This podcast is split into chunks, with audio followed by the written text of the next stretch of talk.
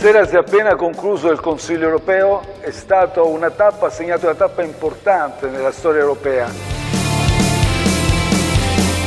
Tutti e 27 paesi hanno accettato, abbiamo accettato di introdurre per reagire a questa crisi sanitaria, a questa emergenza sanitaria, economica e sociale, uno strumento innovativo, il Recovery Fund.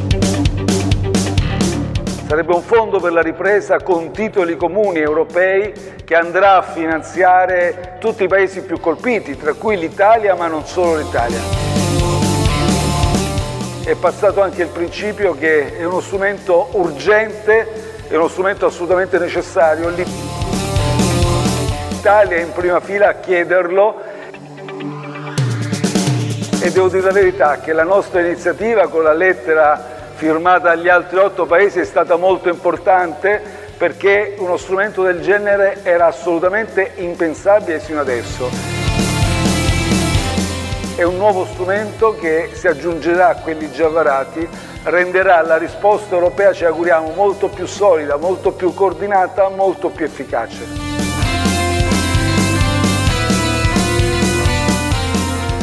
Io credo che nessuno di noi abbia voglia di trasferirsi in campagna.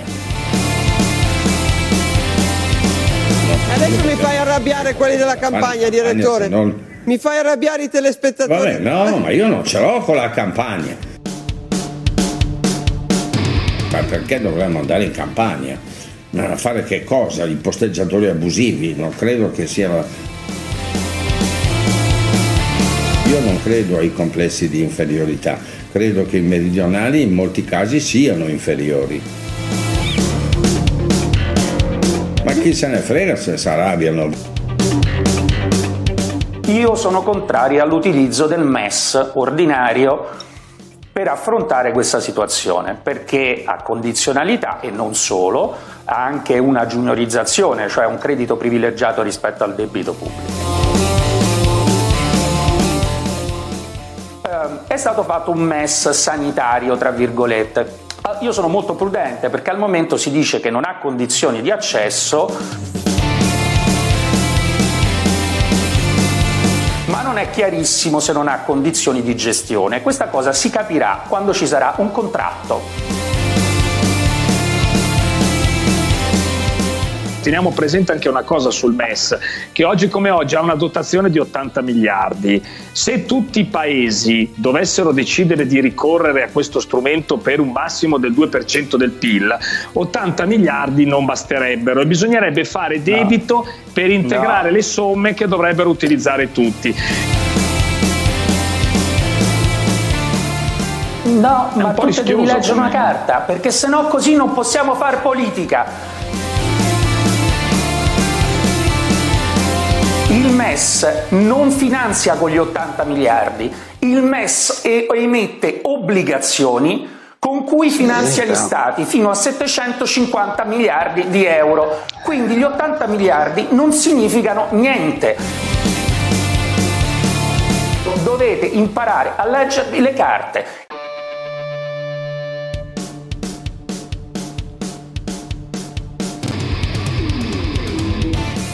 Cari ascoltatori, eccoci ad una nuova puntata di Eurovisione. Siamo in fase 2, siamo in fase 2, in realtà è come se fossimo in fase 1 perché io non vedo le differenze, Fabio. Allora, Paolo, innanzitutto voglio dire che quello che hai detto Calenda probabilmente non l'ha capito neanche Calenda. Cioè, l'abbiamo sentito. Una bella supercazzola. Nel, nella, nella, copertina, allora, eh, diciamo che eh, quello che colpiva più che altro e la polemica della settimana è stata riguardo il direttore di Libero Vittorio Feltri che sembra avercela praticamente con tutto quello che c'è sotto alla Emilia Romagna. Sì, allora, in questa settimana in Italia si è parlato di MES, ovvero in realtà doveva, mh, doveva trattarsi del Recovery Fund, come dice il nostro uh, Premier, però eh, in realtà tutto si è trasformato, come dice Calenda in apertura, in, una, in, un coro da stadio, sembra di stare in Champions League dove c'è la tifoseria opposta, i tifosi invece che propongono una cosa e, e, e così. Insomma, eh, queste sono le notizie della settimana. Sì, abbiamo avuto un Feltri super mega criticato no, dalla stampa per una frase, ovvero i meridionali che sarebbero inferiori. Poi lui dopo ha ritrattato, eh, dopo ha ritrattato. Eh, cosa? Ha detto i meridionali sono inferiori e quello è. Cioè, puoi sì, ma ritrattato quello che vuoi. Sì, però, però voglio dire, il direttore è fatto così. Io, io, non, non, cioè, io non riesco a capire chi si scandalizza per queste cose qua. Cioè, sono gravi, eh, sono gravi. Ma purtroppo lui ragiona così. Eh, ragazzi, sì, eh, fa parte chiaro... del personaggio. Ma sì, ma oh, ogni, ogni, volta che eh, parla, che fa queste sparate, cioè, invece della, del totale eh, silenzio in cui dovrebbero cadere queste cose qua, no, in Italia si scatena una polemica. Ah, Feltri è razzista. Feltri, ragazzi, è fatto così. Eh, fa da anni questo giornalismo, questo è il suo timbro e ragazzi, non possiamo farci niente. Eh, però Feltri eh, in settimana ha eh, rilasciato una, un'altra intervista, proprio non gli frega niente ormai. Sì. Eh, tu dici, vabbè, rilascia un'intervista al nostro amico Giletti, eh, Massimo sì. Giletti e, e rilascia un'intervista e uno dice, vabbè, chiederà scusa, no? Avrà capito, avrà capito di aver sbagliato, no? Sentiamo cosa ha detto da Giletti.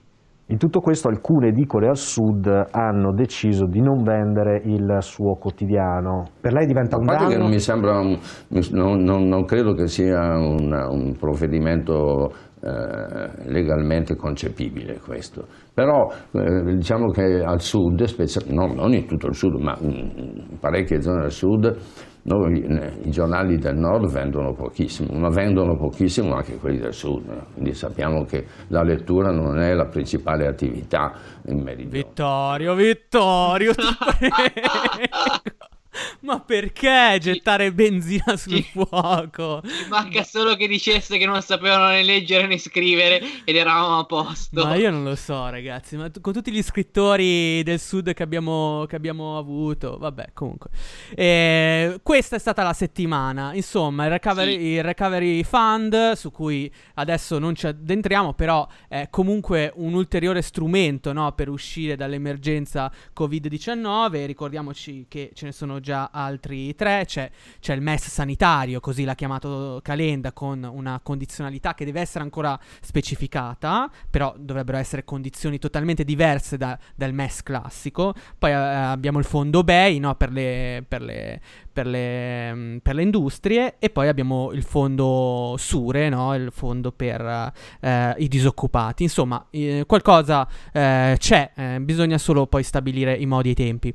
Eh, bene Fabio, noi eh, come facciamo al solito nella, nella, prima apertura di Eurovisione, nel primo blocco di Eurovisione, adesso facciamo un tour europeo per vedere come i paesi d'Europa stanno, stanno, combattendo con il coronavirus. Ecco, partiamo, dove andiamo? Dove ci porti Fabio? Mi faccio guidare da te mi faccio guidare allora, da te. Allora Paolo, volutamente abbiamo eh, sorvolato sul discorso di Conte che oggettivamente ci frega giusto, nel senso che la fase 2 in realtà per l'Italia è una fase probabilmente un e mezzo, nel senso che non cambia nulla se non per quei eh, lavoratori che probabilmente incominceranno un po' eh, a mettere sì. fuori il naso, però tendenzialmente per la gran parte della popolazione cambia il fatto che ti puoi andare a fare una bella corsetta al parco e nulla più. Certo. Ecco, cambia invece, cambia invece o meglio è già cambiato e probabilmente cambierà ancora quello che succederà in Germania, sì. ok? Perché eh, si stanno intensificando le polemiche tra la Merkel eh, ah, e la cancelliera Merkel l'Angela Merkel, la cancelliera, e i governatori eh, del land, sì. dei vari lander, eh, ovvero gli stati tedeschi, perché eh, ricordiamo che la Germania. Lì come va, come va il contagio, Fabio? Ci sono allora, il contagio purtroppo oggi è risalito sì. e questo è un po' il bandolo della, metà, della matassa. Perché? Perché oggi si è eh, avvicinato alla soglia 1. Cosa sì. vuol dire? Vuol dire che la soglia 1 è un, un, contagiato che può contagiare appunto un'altra persona. Mm. la soglia 2 è il, un malato che può contagiare due persone, 3 che può contagiarne 3 e così eccetera, via. Ok? Eccetera. Diciamo okay. che eh, prima eh, era più o meno intorno allo 0,5, ok? Fino a qualche qualche giorno fa. Sì. L'allentamento delle misure che è stato appunto eh, previsto circa da una settimana ha fatto risalire oggi per la prima volta, l'ha detto l'Istituto Superiore di Sanità tedesco, Sì. il contagio. E quindi non si capisce cosa eh, si voglia fare, nel senso che per la Merkel è quasi una vittoria perché sono settimane, giorni che dice attenzione però la fase 2 va bene, ma facciamola con criterio. Invece per i governatori del land, in questo caso, soprattutto per quelli per esempio della Renania eh, e della zona per esempio di Dortmund oppure di Berlino, eccetera, insomma è un po' una sconfitta perché sono stati loro a pressare il governo insomma per, ehm, per aprire un po' eh, le gabbie Sì, Fabio, diciamo aggiungo solamente una cosa. Il presidente dell'istituto Robert eh, Koch, che sarebbe praticamente l'istituto che sta seguendo l'evoluzione del coronavirus in Germania, eh, il presidente si chiama Lothar eh, Weiler, ha detto che eh, capisce il sentimento dei tedeschi di poter uscire, di tornare alla normalità, però i tedeschi devono capire, come anche gli italiani e gli altri europei, che si potrà tornare ad una nuova normalità, non alla vecchia normalità. E anche se si va verso un allentamento delle misure, è bene cercare di garantire e conservare i risultati raggiunti. Questo per appunto confermare quello che mi dicevi, che è vero, eh, ci sono dei buoni risultati, però attenzione, no? Fabio, dicevi questo. Sì, in tutto questo oggi il tempismo forse non è perfetto, l'uscita di Wolfgang Schäuble, ve lo ricordate, l'ex ministro delle finanze, quello che ce l'aveva con l'Italia, con Berlusconi, eccetera, che in questo momento è presidente del Parlamento tedesco. Cosa ha detto oggi? Allora, è assolutamente sbagliato subordinare tutto alla salvaguardia della vita umana, come Sì. per dire la- eh, le vite umane non contano una mazza. Ecco. Perché lui dice, nel- all'interno della Costituzione tedesca c'è il diritto alla dignità delle persone, ok? Sì. Che è definita intoccabile. E questo, secondo Schäuble, non esclude che debbano morire. In pratica, lui dice: tanto se si deve morire, moriamo tendenzialmente convivendo con il virus. Certo, va bene, ma insomma, dire che la priorità non è la vita umana, forse siamo andati a un fine lunghi. Ma Cosa infatti, dici, mi sembra, mi sembra un po' strano questo discorso, anche perché stiamo cercando appunto con eh, le varie strategie europee di salvare più gente possibile, quindi boh, non lo so, non so cosa voglia dire, perché Fabio ha detto una roba del genere, non so, per, per mettere d'accordo qualcuno, per, eh, per boh, non so, eh, sono eh, veramente dichiarazioni No, alla Feltri, potremmo dire. Detto, l'ha detto per portarsi dietro, come ti dicevo prima, tutti quei governatori che vorrebbero riaprire, Ah, ok? ecco. E che sono stati un po', diciamo, attapirati dal fatto di eh, avere oggi un, eh, una risalita del contagio. Ecco, attapirata forse lo potrebbe essere anche in qualche modo Angela Merkel. Perché? Perché eh, oggi Scott Morrison, che è il primo ministro australiano, voi direte che cavolo c'entra l'Australia con la Germania? Adesso ve lo spiego. Ha chiamato Berlino, ok?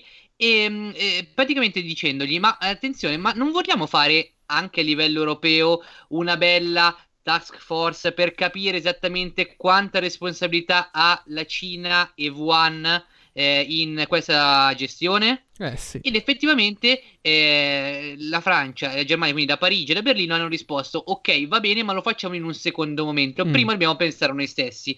Bene, giusto, ok, però eh, mh, diciamo da- dall'Australia l'hanno presa un po' come se fosse non rompeteci le scatole tendenzialmente. Ci ok? penseremo, sì, Ecco. vediamo, insomma, sempre quelle penseremo, sì, formule un po', vediamo, ecco. Lo faccio dopo, lo faccio dopo e poi... per e poi, procrastinare, insomma, certo, certo. No, beh, ovvio. Bene, quindi questa è la situazione più o meno della Germania, giusto Fabio? Se hai qualcos'altro da Sì, aggiungere, esatto. dimmelo pure. Ok, perfetto. No, no, no, no, fondamentalmente era questo. Beh, eh, Diciamo ins- che- sì, vai, vai Fabio. Diciamo che ecco, non stanno neanche benissimo in Inghilterra Sì. perché eh, oggi l'Istituto di, ehm, Superiore di Sanità, l'NH l'NHS, Sì. eh, ha annunciato ulteriori 546 decessi, ma questa purtroppo non è una novità. Il problema è che non si capisce bene Londra cosa voglia fare in questo Mm. senso. La Sturgeon, che è la prima ministra scozzese, oggi ha obbligato praticamente eh, tutti i suoi ehm, cittadini a indossare le mascherine sui mezzi pubblici e nei luoghi chiusi. Sì. Voi mi direte, non è un problema? Problema sì, perché non è stata avvertita Londra, ok? Mm. E quindi eh, lei ha detto: No, attenzione. Quindi ha voluto fare era... un po' l'indipendentista, no? Eh? Sì, di testa sua, di testa sua, esatto. Eh, lei ha detto: No, però il, il, mio obiettivo non era quello di mettere in imbarazzo il governo di Londra, ma era quello invece di darmi una mossa, insomma, di capire eh, insomma, come affrontare la, la, fase 2. Ecco, in un sondaggio oggi del, dell'Ipsos Mori, mm. che ha preso eh, che il loro istituto di statistica, uno dei, dei loro istituti di statistica, insomma, sì. ehm, che ha preso in oggetto 28.000 persone, dice sostanzialmente che i britannici per il 70%, ok, mm. eh, affermano di non sentirsi pronti per una ripartenza. Ricordiamoci che eh, attualmente eh, non sono state previste in Gran Bretagna, eh, diciamo, un piano per l'uscita dal lockdown. Sono ancora in lockdown, come, così come in Italia, ma non c'è ancora un piano preciso. Ci sono stati dei segnali, per esempio, a livello sportivo, con alcune squadre di Premier League che hanno ricominciato in qualche modo ad, allenar- ad allenarsi con il distanziamento sociale, con il fatto di allenarsi in eh, piccoli gruppi su campi diversi, però non c'è ancora una data precisa. Ecco, in questo caso cosa ha detto Boris Johnson? Ha detto che il blocco sarà facilitato, cioè sarà forzato, ok? Sì. Solo se il paese sarà in grado di superare 5 test ci sarà un eh, minor numero di morti. Sì. Ok? Un sistema nazionale che sarà in grado di gestire la situazione. Un tasso ridotto di contagi, mm. e, e, dei test sufficienti e dei ehm, dispositivi personali eh, individuali per tutti, diciamo, eh, coloro che ah, eh, operano nel campo medico, ok? E si deve evitare anche un secondo picco. Praticamente sarebbe il paradiso, ok? Sì, sarebbe il paradiso anche considerando che il primo ministro del Regno Unito Bojo, Boris Johnson, era stato ricoverato proprio, proprio per coronavirus. Ecco. E, e, adesso, ovviamente, come tu hai ricordato, uh, è tornato al lavoro, è tornato nella, nella sua posizione eh, perché ha ripreso le forze. Quindi uh, Bojo è tornato al, al, suo posto. Però, Fabio, permettimi proprio così un'osservazione. Eh, durante la settimana eh, il Regno Unito ha um, calamitato le critiche di alcuni paesi europei, soprattutto l'Austria che ha uh, ricordato all'Unione Europea e a tutti i partner europei che il Regno Unito ha gestito malamente l'emergenza uh, coronavirus, tanto che uh, questo poi ha portato anche un danno all'immagine del, dell'Inghilterra, che eh, appunto si è sempre scoperto, scoperto un, un, paese pratico, pronto ad ogni emergenza, ma in questo caso, soprattutto guardando eh, i numeri dei contagi e anche i drammatici numeri eh, di quel, quel, mondo sommerso dell'RSA, di cui si parla a tratti, però mh, mm, insomma c'è tutto un mondo inglese sull'RSA che sarebbero le residenze per gli anziani anni ancora da, da conteggiare, ancora da analizzare, eh, la, la, situazione lì è terribile, però per dire che appunto l'Austria ha ricordato che il Regno Unito in, nelle, durante l'emergenza coronavirus ha fatto una figuraccia davanti a tutti, Fabio. Sì, eh, anche perché dal, diciamo, dai, dai, vicini di casa del Galles eh, non va neanche particolarmente bene, perché il ministro della sanità gallese, che si chiama Getting, ha detto in una conferenza stampa che ci sono state anche diverse eh, carenze nella comunicazione, sì. ok? Tra quello che è il loro eh, comitato sanitario e poi eh, il, il, loro eh, Public Health Wales, cioè il loro istituto superiore di sanità, ok? Sì. E, e ha anche detto che c'è stato un problema di sottovalutazione materiale, ok? Sì. Eh, all'interno del comitato sanitario, ecco. Quindi anche dai loro vicini non va meglio e soprattutto diciamo che eh, il problema inglese fondamentalmente è un problema pro- più che altro a contare le morti per coronavirus, cioè certo. non sanno quanti sono i contagiati, non sanno so- quante persone muoiono per questa, eh, per questa malattia, perché le, eh, i decessi, soprattutto giustamente lo ricordavi, nelle famose eh, residenze per anziani, vengono comunicati con otto giorni di ritardo, l'avevamo letto nelle scorse puntate. Sì, e poi non c'è molta trasparenza anche sul conteggio e sulla condivisione dei dati. Comunque, Boris Johnson ha detto che eh, bisogna ancora pazienza allentare, che prima o poi la situazione eh, sarà uh, più positiva, uh, si potrà tornare ad una nuova normalità.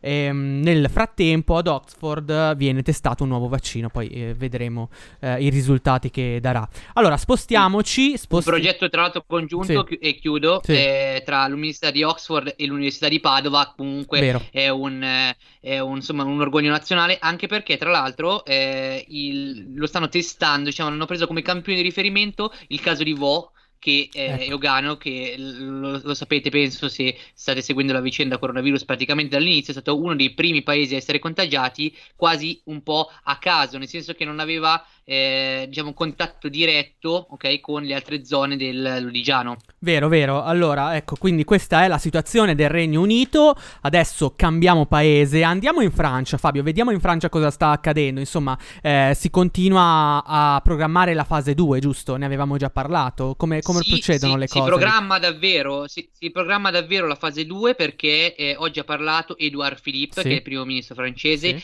Ricordiamo per la, struttura dello Stato francese, diciamo che ha un po' meno potere rispetto al nostro Premier, però sì. è comunque una figura di spicco del governo, quindi non è Macron, però insomma è uno che quando parla eh, conta e eh, sostanzialmente ha dettato la linea del governo eh, per la loro fase 2. Allora, ha presentato il piano per gran- un graduale deconfinamento della popolazione che partirà no- non dal 4 maggio come noi, ma dall'11 maggio, ecco. ok?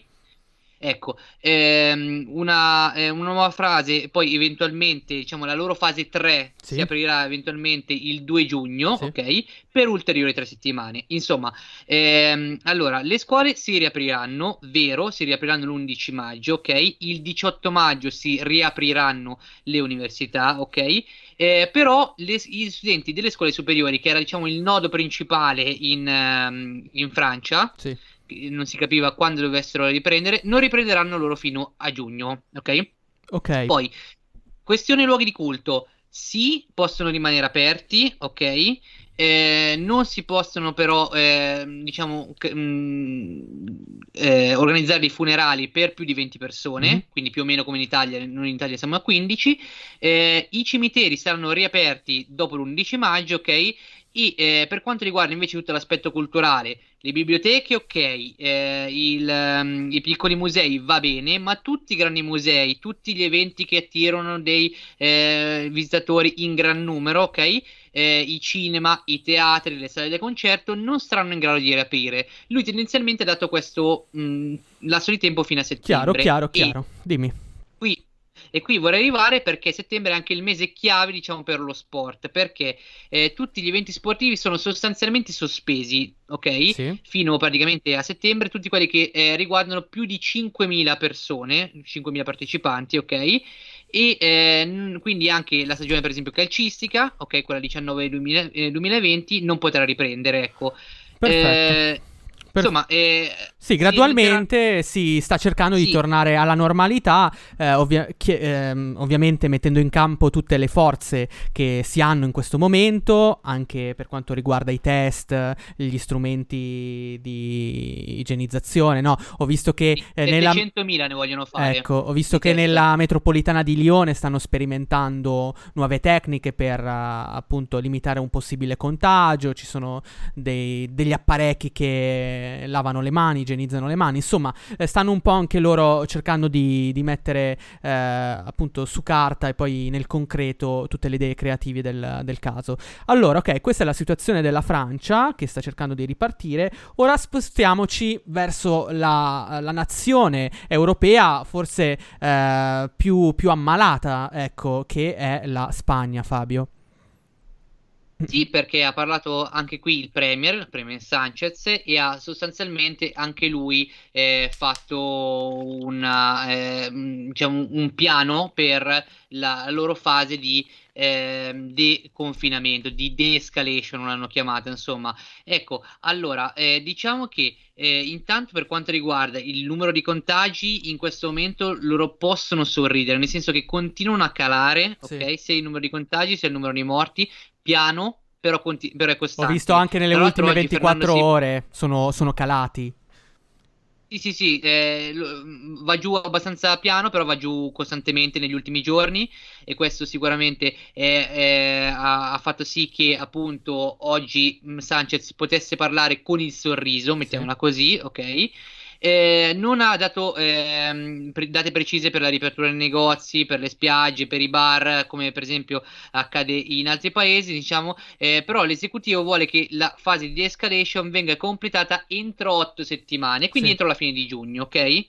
Appunto secondo, secondo Sanchez insomma eh, oggi tra l'altro Fernando Simon che è il direttore appunto del, eh, del centro per la coordinazione della salute pubblica praticamente, sì. praticamente quello che sarebbe il nostro corrispo- corrisponde- corrispettivo scusa sì eh, di, di, Borrelli, insomma, ha sottolineato che si tratta di dati molto positivi, ok? Certo. Ha avvertito che delle misure di rilassamento, eh, se non sono fatte nel modo giusto, possono eventualmente avere un rialzo dei contagi. Beh, okay, quello lo, dic- si sapeva, lo dicono diciamo, un po' tutti. Però sì, continua certo. una tendenza molto favorevole negli ultimi giorni. Sì, sì esatto, insomma, eh, va, va, bene. Ecco, dati non particolarmente positivi invece vengono dall'economia spagnola, mm. perché oggi, eh, secondo il loro istituto di statistica, sì eh, nel mese di nel trimestre gennaio-marzo eh, eh, l'occupazione spagnola è diminuita di eh, quasi 300.000 persone, ok? Certo. Che è il più grande declino dal 2012, ok? Eh, sì, era prevedibile, diciamo, lo, lo sapevamo, però è chiaro che mh, mm, poi eh, leggere questi dati spaventa, spaventa anche in prospettiva futura. Bene Fabio, allora abbiamo parlato di Spagna, quindi sappiamo che eh, la Spagna potrà ritornare a, a riprendersi da, da, maggio, anche lei, quindi più o meno maggio è il mese, il mese in cui chiave. cercheranno, sì, il mese chiave, il mese in cui i paesi europei cercheranno di riprendersi in qualche modo. Eh, è molto, è ancora molto presto per cantare vittoria, lo vogliamo dire ai nostri ascoltatori. Certo, questa fase 2 non è una fase risolutiva, il virus uh, circola ancora, eh, non c'è un vaccino, non, non, ci sono, non, ci sono, strumenti anche per arginarlo, quindi parliamo di guanti, mascherine.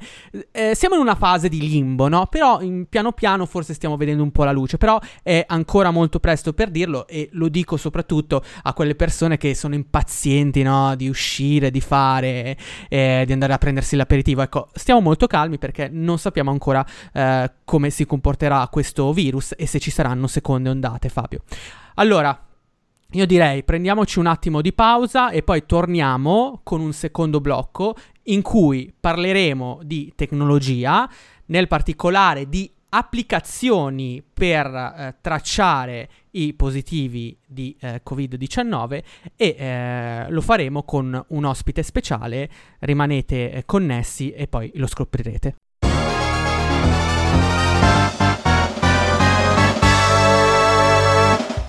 Questa mattina mi sono svegliato. Italia ciao, Italia ciao, Italia ciao, ciao, ciao l'americano ti ha liberato e ha cacciato l'invasor. Passano gli anni e poi decenni. Italia ciao, Italia ciao, Italia ciao, ciao, ciao, si parla ancora di quel ventennio e non ti accorgi del blackout. E non lo vedi che l'invasore è ancora qui, ancora qui, ancora qui, qui, qui. È un nuovo Hitler, giacca e cravatta che ti bacchetta da Bruxelles. È sostenuto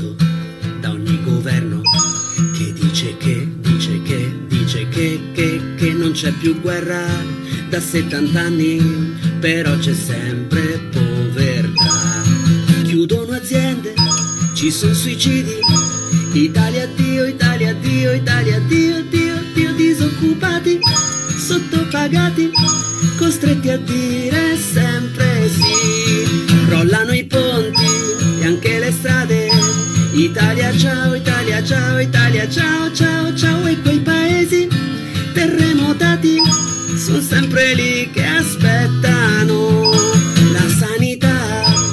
l'infrastruttura.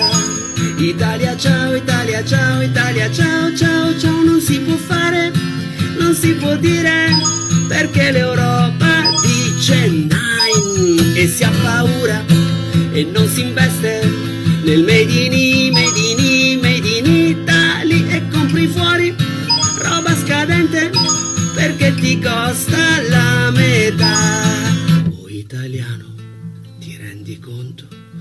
Italia ciao, Italia ciao, Italia ciao, ciao, ciao, che quel regime che tanto odi non è finito, è ancora qua. È nelle banche, è nelle tasse, nelle riforme, nei vincoli, bla bla bla, e piano piano, con il sorriso, ti toglierà la libertà.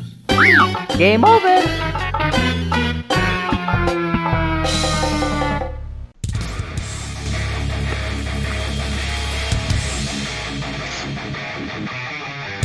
Allora, rieccoci nel secondo blocco di Eurovisione, cari ascoltatori. Eh, abbiamo ascoltato la, la composizione di Povia, Giuseppe Povia, che ha trovato popolarità con i bambini O, adesso si riscopre cantautore. Oh, col piccione.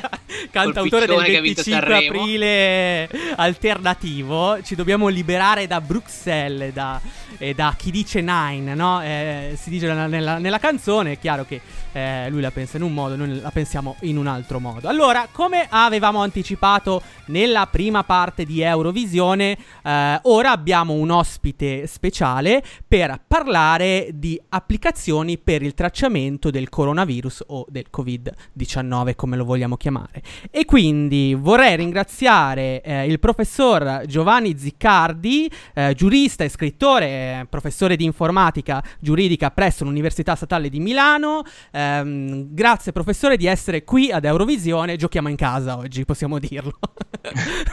no, grazie a voi e complimenti per il lavoro che fate anche. Grazie, grazie, pro- grazie professore. Allora, abbiamo voluto invitare il professor Ziccardi perché eh, nel 2015 con la casa editrice Cortina pubblicò un profetico libro, un saggio che si intitolava Internet, controllo e libertà, trasparenza, sorveglianza e segreto nell'era tecnologica. Ci dice qualcosa Fabio questo titolo?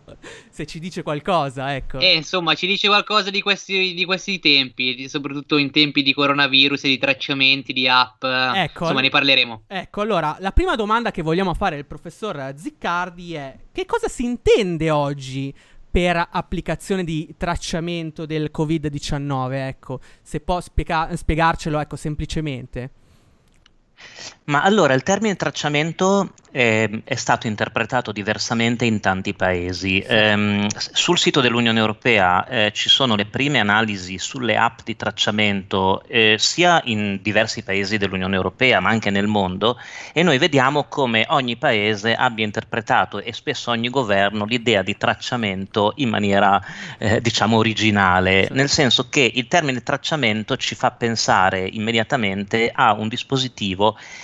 che possa seguire, tracciare e seguire un determinato individuo.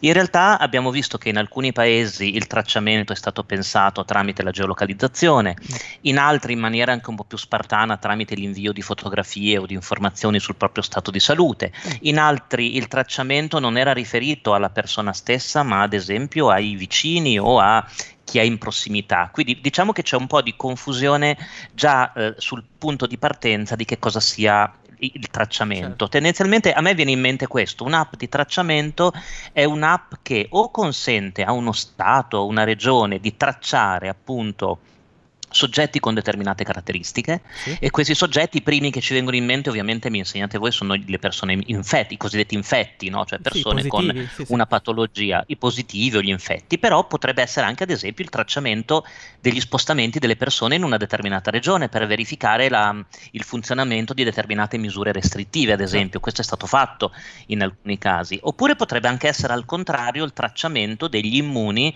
o il tracciamento dei soggetti che possono ad esempio riprendere a lavorare. Quindi tendenzialmente il termine tracciamento dà l'idea di qualche cosa che controlli lo status o gli spostamenti di un soggetto.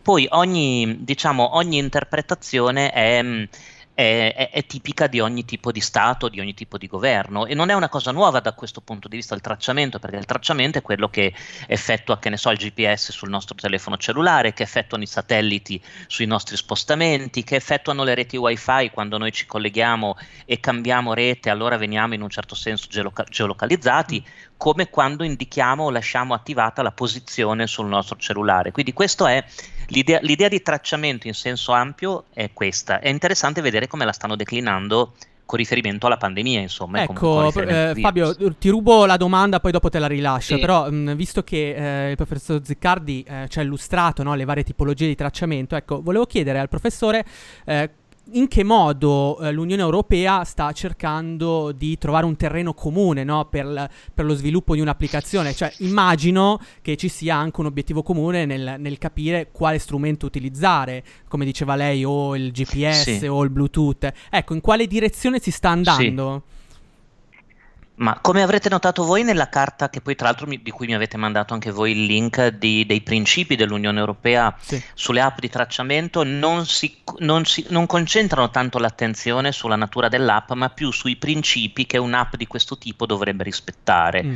Dal punto di vista tecnico, ovviamente, come dice l'Unione Europea, la geolocalizzazione, cioè quella fatta tradizionalmente col GPS e i satelliti, per l'individuazione della prossimità non è ovviamente adatta perché ha degli, dei margini di spazio certo. e di, di, errore troppo ampi. Quindi il motivo per cui si siano tutti orientati verso il Bluetooth è come facile capire perché sul nostro smartphone o sul nostro telefono il Bluetooth con la sua prossimità è quello che permette un maggior controllo della vicinanza delle persone, mentre magari non ha senso geolocalizzare una persona con uno scarto di 20 metri o di 50 metri perché nel, nell'ottica del contenimento non serve. Quindi il riferimento al Bluetooth secondo me era piuttosto, mm, come posso dire, naturale perché al momento è l'unico sistema identificativo che abbiamo di connessione nel nostro smartphone che permette veramente un controllo di pochi metri o addirittura di centimetri.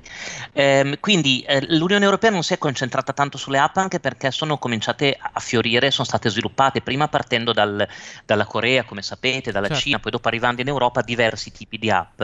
Eh, L'Unione Europea si è concentrata sui principi che dovrebbero avere l'app e non so se siete d'accordo, ma secondo me questo è un approccio giusto perché l'app alla fine la dobbiamo intendere come un guscio che viene riempito di dati che poi dopo sono trattati in un determinato contesto. Cioè tutti ci siamo focalizzati molto in questo momento sull'app e sull'idea di app, quando tutti ancora la devono vedere, perché come sapete l'app è stata soltanto lanciata. Come... Ma il, il problema vero, secondo me, sarà come verranno riempiti questi gusci delle app, cioè con che tipi di dati e con che possibilità di identificare i soggetti. E lì l'Unione Europea ha dato una serie di principi che sono secondo me molto interessanti, che cercano di spiegare, diciamo, per il futuro chiunque debba sviluppare un'app per in qualche modo tracciare, e non sappiamo bene ancora come, eh, la, la, cittadinanza o la popolazione, quali principi debba rispettare. Quella forse è la parte un po' più interessante perché finché le app non le vediamo, secondo me, e non le installiamo sul nostro telefono e magari non le analizziamo, non le facciamo analizzare da soggetti terzi. Sì, perché non, ricordiamo, non professore, mi scusi se la interrompo, ricordiamo che eh, ogni paese produrrà la propria, la propria applicazione. Ecco, l'Europa, sì. la Commissione europea non può imporre un, un'applicazione unica, può imporre... De- ma, non cioè... solo in molti paesi, ma non solo in molti paesi ci sono più produttori di app. Ecco. Nel senso ah. che può anche capitare che uno a livello regionale, oppure che... Eh, cioè un conto è un'app per così dire di Stato, ma ci sono anche altre realtà private, soggetti localizzati che stanno sviluppando delle proprie app per attività di tracciamento, per attività di controllo. Quindi certo. sì, da questo punto di vista c'è assoluta libertà. È chiaro che, come dicevate voi, se ci fosse qualcosa di coordinato a livello europeo, anche per permettere un monitoraggio della situazione eh, diciamo proprio mh, coordinando i dati e scambiando i dati anche fra gli stati, eh, potrebbe essere secondo me molto interessante, però questo potrebbe essere un obiettivo, un obiettivo molto molto interessante. Ecco Fabio, Chiaro. tu hai in una te- domanda? In tema di privacy, sì. sì, sì, in tema di privacy invece, eh, perché diciamo che in questi diciamo, dallo sviluppo o comunque dal lancio o dalla possibilità insomma, di creazione dell'app Immuni in Italia sono circolate varie teorie soprattutto sui social anche al limite della cospirazione cioè ehm, la privacy sarà garantita come in che modo eccetera quindi volevo eh, capire da lei insomma da questo punto di vista come poteva gestire, gestirsi insomma, sì. la creazione dell'app. Ma molte polemiche che c'erano anche sui social network, secondo me, eh, erano in parte giuste e in parte sbagliate. In parte sbagliate perché non vedendo ancora il funzionamento dell'app è difficile fare previsioni, però in parte giusta perché alcune di queste in, dichiarazioni mettevano in, in, in evidenza l'infattibilità tecnica o le problematiche tecniche che poteva avere un'app di questo tipo. Invece con riferimento alla privacy a me sembra di aver visto tutti abbastanza concordi a partire dal garante per la protezione dei dati italiano, sì. ma anche dalla, dall'Unione Europea e dal lavoro della eh, della, de, della Commissione dell'Unione Europea che sia possibile cercare di raggiungere un buon compromesso tra tutela della privacy, quindi tutela dei dati personali, e utilizzo di un'app in questo contesto di emergenza, perché alla fine eh, diciamo sbagliavano molti che dicevano ma non, non, bisogna preoccuparsi della privacy ora, la privacy siamo in emergenza sanitaria. Gli studiosi che si sono occupati di protezione dei dati fin dai tempi di Stefano Rodotà hanno sempre chiarito come è proprio nei momenti di crisi, nei momenti di esposizione del dato, che la privacy deve essere più forte. Certo. Ma ciò non toglie che si possa trovare, e quello è quello che cerca la Commissione nel suo documento, un buon compromesso tra la, la, la Commissione la chiama un accountability dell'app, cioè l'app diventa responsabilizzata in un certo senso, cioè tratta i dati, ma li tratta con modalità per cui se andiamo a fare l'equilibrio tra la violazione della privacy del cittadino, che comunque sappiamo che in un caso di questo tipo c'è per forza, e eh, diciamo mh, procedure di anonimato, di non riferibilità dei dati, di cancellazione immediata del dato, di conservazione, per, dopo se volete ne parliamo, ma ci sono tanti modi per... Eh sì, sì, questa è una domanda e questa è fondamentale.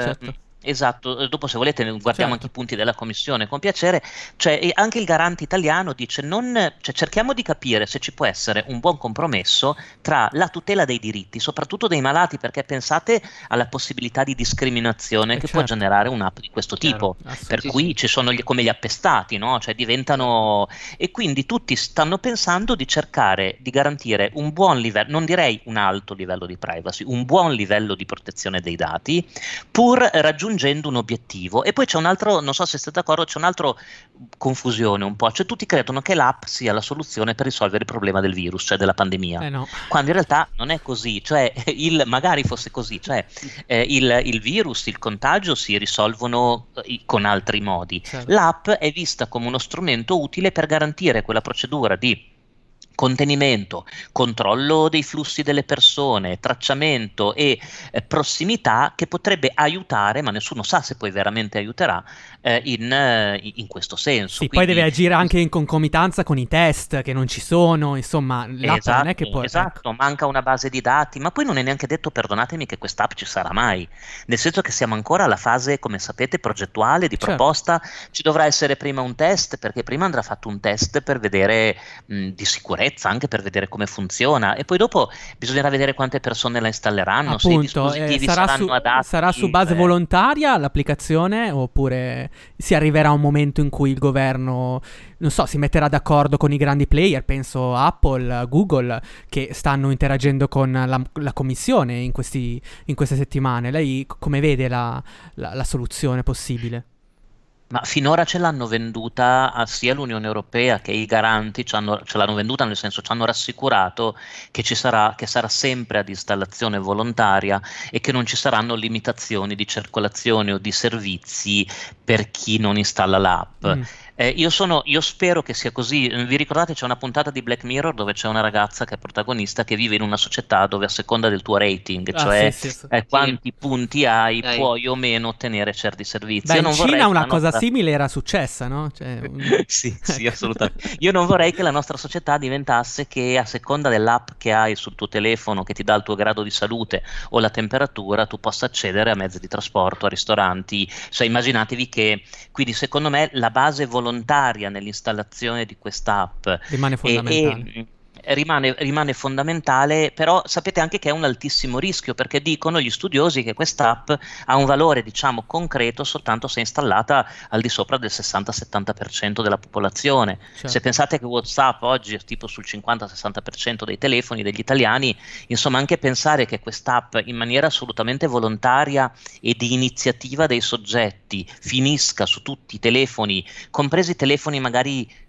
che ne so, degli anziani eh, non aggiornati oppure certo. non... Cioè, capite che eh, l'implementazione pratica diventa anche un, un, problema. Ecco perché in alcuni paesi hanno suggerito, come sapete, dei braccialetti oppure sì. dei, dei, dei, dei, ciondoli, delle collane, delle cavigliere, qualche cosa che sia un po' più semplice da gestire. E poi diciamo che l'app è stata proposta anche eh, in, nel dibattito pubblico italiano, una sorta anche di lascia passare per fare delle cose in più, diciamo, durante, eh, durante la, la, fase 2. Quindi, insomma, si sta cercando di capire poi come invogliare il cittadino a installarla.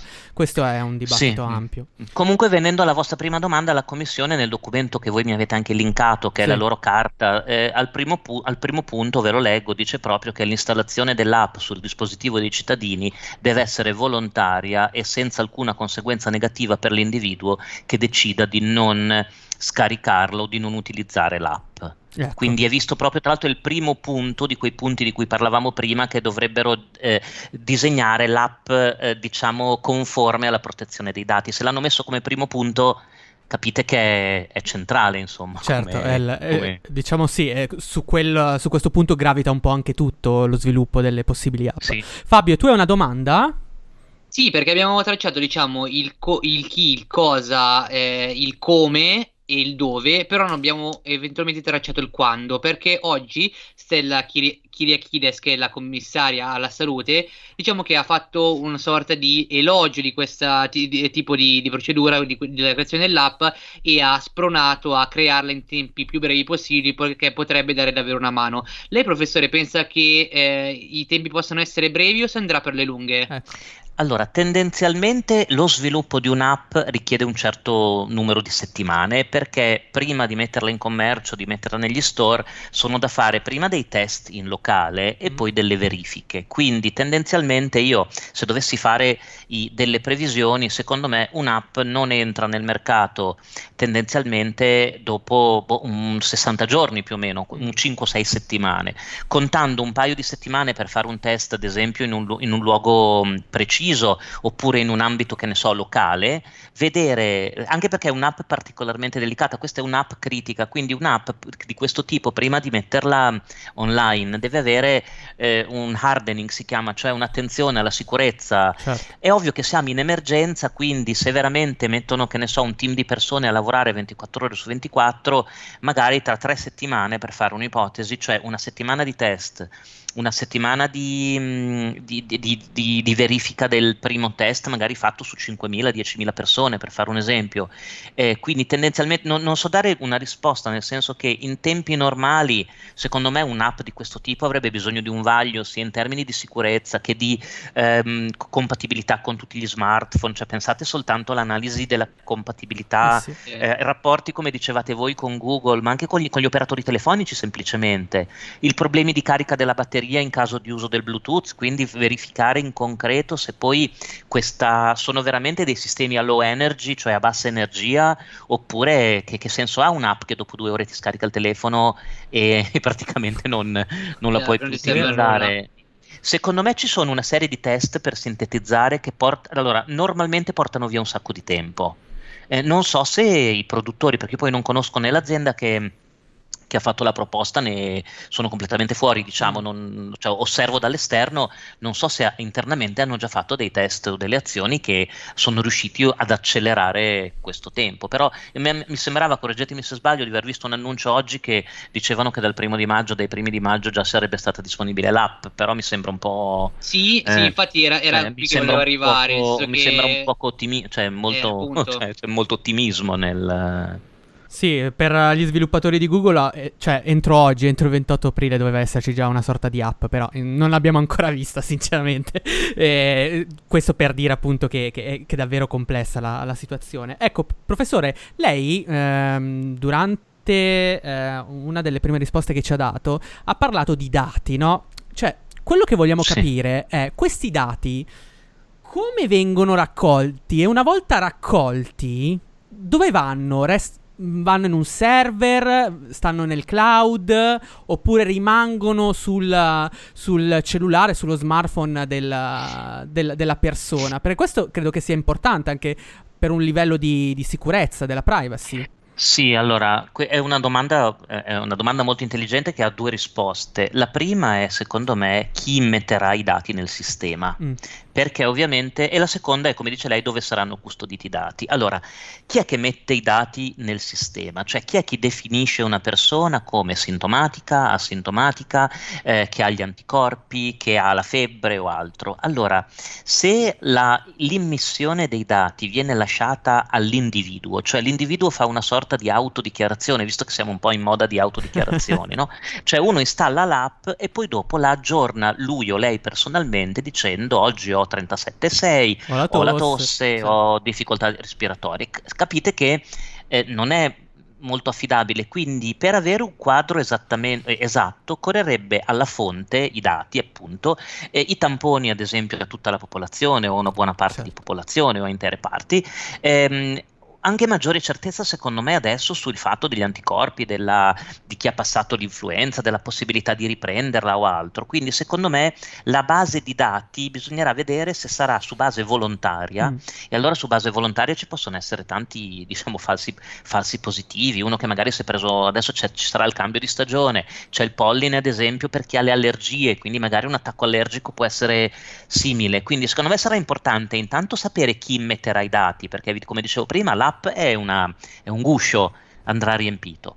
Allora, circa dove i dati saranno posizionati, voi sapete che c'è stata una diatriba in questo mese certo. praticamente certo. feroce tra i, i, centralizzatori e i decentralizzatori, praticamente. Cioè, i centralizzatori sono chi sostengono che sono quelli che sostengono che questo tipo di, di dati debbano essere custoditi da un'entità centrale. Sì. Cioè, detto in termini più semplici, un server, un computer, che può essere, che ne so, un server del ministero, di un fornitore del ministero, di un ente di ricerca eh, o altro. E ovviamente la centralizzazione del dato in un'ottica di sicurezza è molto pericolosa perché se succede qualche cosa quella banca dati, a quei dati, un data breach, cioè una, una violazione delle informazioni, voi capite che problemi anche di sicurezza può porre. Invece ci sono i fautori della decentralizzazione, cioè i dati, eh, la ridondanza del dato, i dati stanno in più luoghi. E questi più luoghi eh, possono essere o diversi fornitori, e diversi server, ma soprattutto, come si è letto in questi giorni, è stato proposto anche lo stesso smartphone o telefonino del, della stessa persona, cioè eh, i dati relativi a queste procedure rimangono sui dispositivi stessi. Eh, questa secondo me non mi sembra di aver letto, però voi siete più attenti di me, magari in questi giorni non mi sembra che si sia arrivati a una decisione, cioè mi sembra che il dibattito sia ancora mh, molto sì, sì, ancora aperto. non è ancora stato annunciato un server di Stato no, per no, dire che controllerà questi dati, però mh, mi sembra che si sia passati verso l'idea di decentralizzazione, almeno sembra essere quella un po' più sicura in un'ottica di, di, controllo. Tenete presente che i dati tendenzialmente gli analisti dicono che saranno di quattro tipi su queste mm. app, cioè ci saranno le informazioni sul paziente e qui dobbiamo capire le informazioni sull'utente se le dà il medico, se le danno all'esito di tamponi. Poi ci sarà un, un, un, una verifica dei sintomi praticamente, cioè uno può aggiornare in tempo reale determinati sintomi e, e l'app ti chiede, la stessa app in teoria a chiederti i sintomi a cadenza regolare per tenere sotto controllo la persona. E poi magari ti consiglia ci... di andare all'ospedale. Esatto, oppure ti dà un numero di telefono da chiamare. Poi c'è il contact tracing vero e proprio, che è quello di cui si è dibattuto dibattuto tanto, cioè il tracciamento dei contatti, quindi di tutti i soggetti con cui uno entra in, conta- in contatto, scusate se mi sì. ripeto, durante la sua vita quotidiana. E poi dovrebbe avere delle funzioni di warning, cioè di allarme cioè in caso di vicinanza, di pericolo, di luogo, che ne so, con un alto livello di, eh, di positivi, ti dovrebbe avvertire in qualche modo per eh, invitarti a una maggiore cautela. Quindi sulla carta mm, è, è interessante come app perché eh, opera in quattro ambiti tendenzialmente e quindi darebbe probabilmente un grande contributo.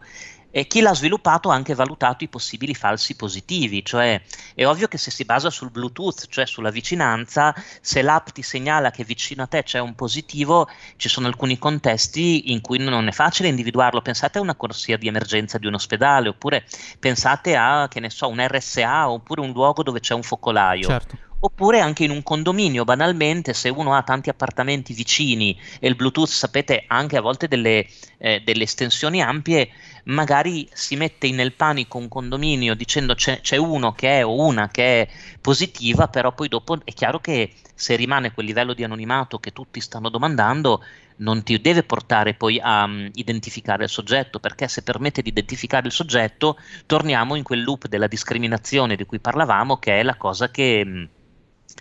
Che si dovrebbe evitare, secondo me. Assolutamente. Allora, abbiamo uh, fatto un quadro generale approfondito sull'applicazione di tracciamento. Eh, ringraziamo il professor uh, Giovanni Ziccardi. Ah, di... Grazie a voi di essere Grazie, intervenuto davvero. in questa trasmissione. Speriamo di aver fatto anche un servizio a chi ha dubbi, a chi magari ha messo like a qualche post uh, complottista no?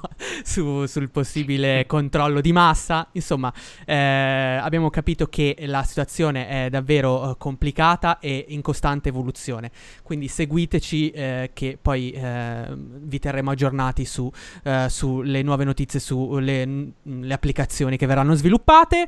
Bene, allora eh, adesso prendiamo un attimino di pausa e poi torniamo con l'ultima parte di Eurovisione. Lo dico perché qualcuno mi ha mandato qualche lettera, ma con queste decisioni noi non è che possiamo riprendere la movita. La mia risposta è semplice, ma tu sei scemo o sei buono? Cioè riprendiamo la movita, ma, ma, ma. C'è gente che si è bevuto il cervello.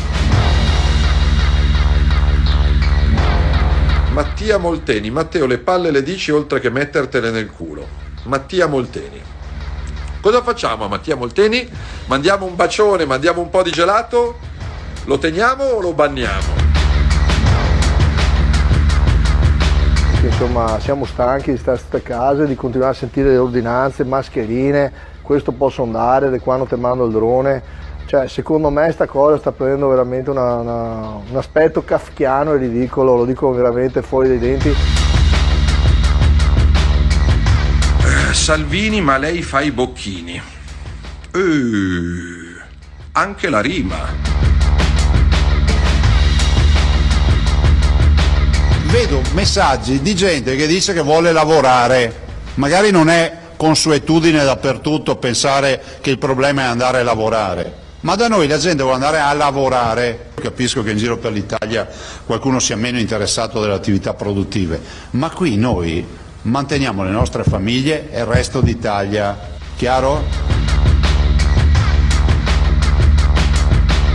Trump non è nella posizione di eh, italiani al potere che ordinano qui e là. In America la gente ha diritti, non è la Cina e non è neanche l'Italia proprio la, hanno la libertà personale. Se io esco da casa, nessuno può puntarmi o fermarmi senza provare che ho commesso un reato e così via. E non c'è una legge della Costituzione che dice che se qualcun altro dice stare in casa, devi stare in casa. Semplicemente non esiste. Quindi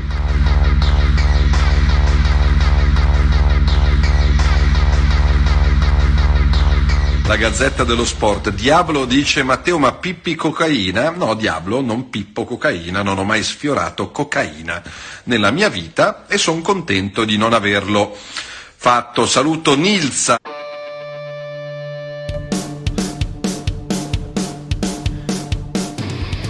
E torniamo nel flusso di notizie sull'Europa, Fabio. Torniamo sul flusso. Vo- vogliamo dirlo che effettivamente queste eh, dirette di Salvini sono una goduria per la gente che gli scrive di tutto e di più. Ma io dico, Lo vogliamo dire questo? Sei no? un capo di partito, ma non li leggere certi commenti. Banna ma e basta. Ma devi bannare ma... e basta. Ma scusa, cioè, io voglio dire, ma un capo di partito che si mette a, a leggere quelle cose oscene, noi le mandiamo ringraziamo per onor di cronaca, poi fa parte anche un po' del... Sì, pu- pura onor di cronaca. fa parte un po' anche del corredo di Eurovisione. Però, insomma, eh, poi abbiamo sentito anche quel signore americano, no? Edward Lutwak, che eh, insomma dipinge, dipinge, l'Italia come se fosse governata da un dittatore. Insomma, sì, ci sono un po' di problemi, ma non siamo messi così male, Fabio. Allora. Fortunatamente a noi, guarda, eh, vi stanno scrivendo solo cose positive in diretta, quindi non ci fa che piacere, ecco. Eh, non dobbiamo stare lì a decidere se bannare, dare un gelato, cose varie.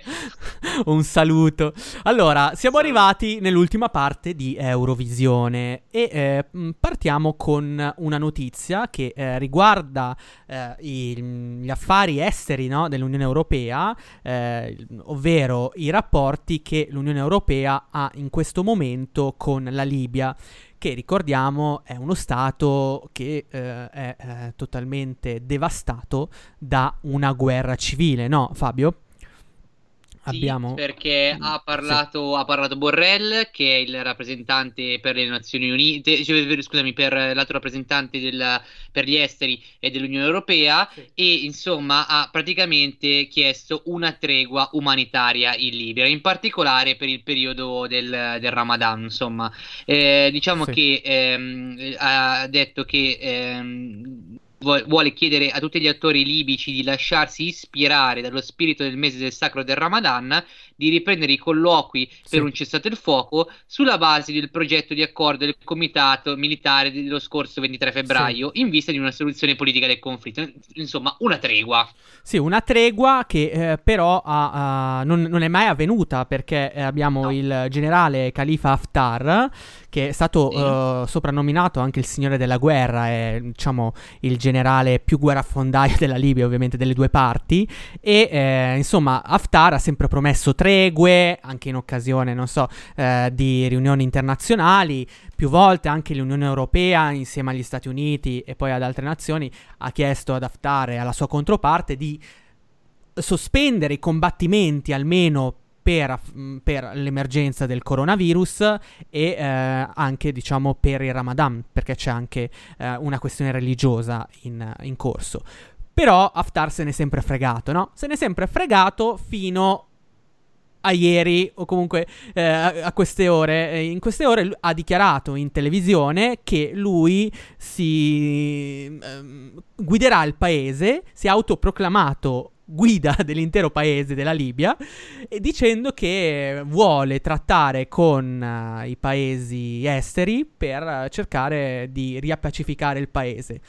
Questo ha fatto un po' arrabbiare ovviamente tutte, tutti coloro che stanno cercando di eh, stabilire dei negoziati perché Haftar in questo momento è in una netta crisi, eh, ha perso alcune zone durante alcuni scontri militari e dunque eh, gli analisti dicono che Haftar, essendo in difficoltà, sta cercando di fare una sorta di all-in geopolitico e cercare un, di un'approvazione internazionale per essere in qualche modo elevato a guida del, della Libia, il che eh, è molto difficile che accada, infatti eh, Borrell lo ha detto che eh, prima vuole vedere, le, vuole vedere veramente delle soluzioni pratiche, perché agli annunci, alla propaganda è facile credere, però alla fine è sempre rischioso, Fabio. Tu hai qualcos'altro? A parole sono bravi tutti. Sì. A parole sono bravi tutti. E chiudo dicendo che eh, c'è stato un rapporto in questi giorni del, eh, dell'UHN eh, scusi, UH, UNHCR, eh, faccio sempre fatica. Sì, allora è una sigla impossibile da pronunciare. Sì, sì, è l'agenzia ONU eh, per i diritti umani, per, per, per, i rifugiati. Per i rifugiati, esatto, che stima diciamo in un aumento delle partenze dalla Libia di migranti sia per le questioni appunto di guerra sia per il Covid-19. Sì, perché lo ribadiamo, l'interesse europeo è quello di non avere ulteriori partenze dalle coste libiche, perché questo vuol dire poi immigrazione situazione da gestire, insomma, eh, lo, sappiamo, lo, sappiamo, già quello che poi succede, instabilità, eccetera, eccetera. Bene, questa è la situazione del, della Libia, però eh, adesso cambiamo pagina e spostiamoci verso una superpotenza, ovvero verso la Cina, perché cos'è successo, Fabio, a livello europeo. Allora, in queste eh, ultime settimane l'Unione Europea doveva stilare un documento sulla disinformazione, no? che sappiamo che in alcune eh, zone d'Europa, soprattutto, soprattutto, nella zona centrale e nella zona est d'Europa, è molto intensa la, la, la disinformazione, l'origine di questa disinformazione praticamente arriva da due eh, grandi stati, Fabio, non ci vergogniamo a dirlo, non abbiamo paura di dirlo, ovvero sono la Russia e la Cina. Insomma, in questo documento europeo eh, che eh, ha due forme, una forma diciamo eh, interna, quindi per i funzionari eh, europei, e una forma pubblica che invece è destinato alla stampa, quindi al largo pubblico. Insomma, questo documento non è arrivato immediatamente, ma avrebbe subito delle modifiche sui sulle descrizioni dei comportamenti, sulla descrizione dei comportamenti della Cina. Questo fatto è stato denunciato da un articolo del New York Times, Fabio. Cos'è che ha detto questo articolo, Fabio? In, in estrema sintesi proprio fondamentalmente ha detto attenzione, quello che però ci avete detto sulla Cina non è forse quello che risulta a noi, perché voi mh, lo state un po' mitigando, non, ovviamente non ha accusato eh, dicendo il perché e il per come, però insomma ha detto eh, non ce la state contando giusta, insomma. Sì. Sì, eh, hanno detto proprio questo, hanno detto che eh, il documento non è veritiero, cioè in parte è veritiero, però eh, insomma eh, alcuni punti su, sulla Cina, per esempio la Cina nelle ultime settimane ha criticato fortemente la Francia, ecco, nel documento non ci sarebbe questa voce. Ehm, insomma, eh, questo documento è al centro quindi di una polemica tra il New York Times e eh, l'Unione Europea tanto che è sceso in campo anche l'alto funzionario, eh, il funzionario per gli affari mh, per gli affari esteri, diciamo, dell'Unione, sì, il commissario per gli affari esteri, Joseph Borrell, che subito ha risposto al New York Times dicendo al New York, al New York Times che tutto ciò che ha scritto è una balla colossale, che in realtà il documento non ha avuto nessuna modifica e eh, insomma è stato compilato nella più totale indipendenza. Insomma, ha, non ci sono uh, state pressioni esterne, no. robe varie, insomma, no. solito, solito, solita pappardella. Però devo dirti la verità verità, io ho letto, io ho letto l'inchiesta del New York Times e insomma cita fonti, cita nomi e sembra che questo documento effettivamente sia stato eh, reso più soft, no? Anche perché, dice il New York Times, in questo momento eh, l'Unione Europea potrebbe intensificare ancora di più i rapporti commerciali con la Cina. È già stato, dice il New York Times, che è già stato fatto con la Russia in passato, no? Di essere un pochino più soft riguardo alla disinformazione, di non denunciare troppo per avere dei rapporti commerciali più, come posso dire, più favorevoli nel, nel futuro e in un post Covid-19. Eh, era, diciamo, questa era l'ultima notizia che volevamo dare ai nostri ascoltatori di Eurovisione, una notizia che eh, va a chiudere, secondo me, una puntata davvero ricca su tutti i fronti, ricca di contenuti. Ci siamo Fabio. divertiti molto, sì. Ci siamo, Ci divertiti, siamo divertiti molto. molto. Ci siamo divertiti molto. Fabio, eh, vogliamo lasciare i nostri contatti per chi volesse eh, poi eh, parlarci, scriverci qualcosa, darci dei consigli? Sì, perché in realtà lo stanno fa- già facendo durante la diretta e questo ci fa molto piacere. Ehm, lo, ci stanno seguendo in tanti sui social, ci fa assolutamente piacere. Insomma, eh, poi eh, domani troverete il podcast su tutte le piatta- eh, principali piattaforme, sì. Anchor, Apple Podcast, Spotify, eccetera. Ovviamente metteremo il nostro eh, link sulla bio di Instagram e sui vari post eh, Facebook e quindi eh, potete tranquillamente ascoltarci anche in podcast. Continuate a scriverci, continuate a interagire perché noi vi rispondiamo, insomma, siamo contenti insomma, che ci seguiate. Bene, hai detto tutto. Allora, ringraziamo tutti i nostri eh, ascoltatori e anche eh, eh, utenti Facebook che, ci, che, stanno seguendo la diretta. Io ringrazio, io ringrazio eh, Fabio Simonelli e non so se ho un applauso per lui. Sì, ce l'ho come al solito. Basta, è pacchianata. un applauso a Fabio Simonelli e un applauso da, no, da nessuno, anzi. Vi saluta Paolo Castellano. Alla prossima puntata di Eurovisione. Grazie Grazie ancora e a presto.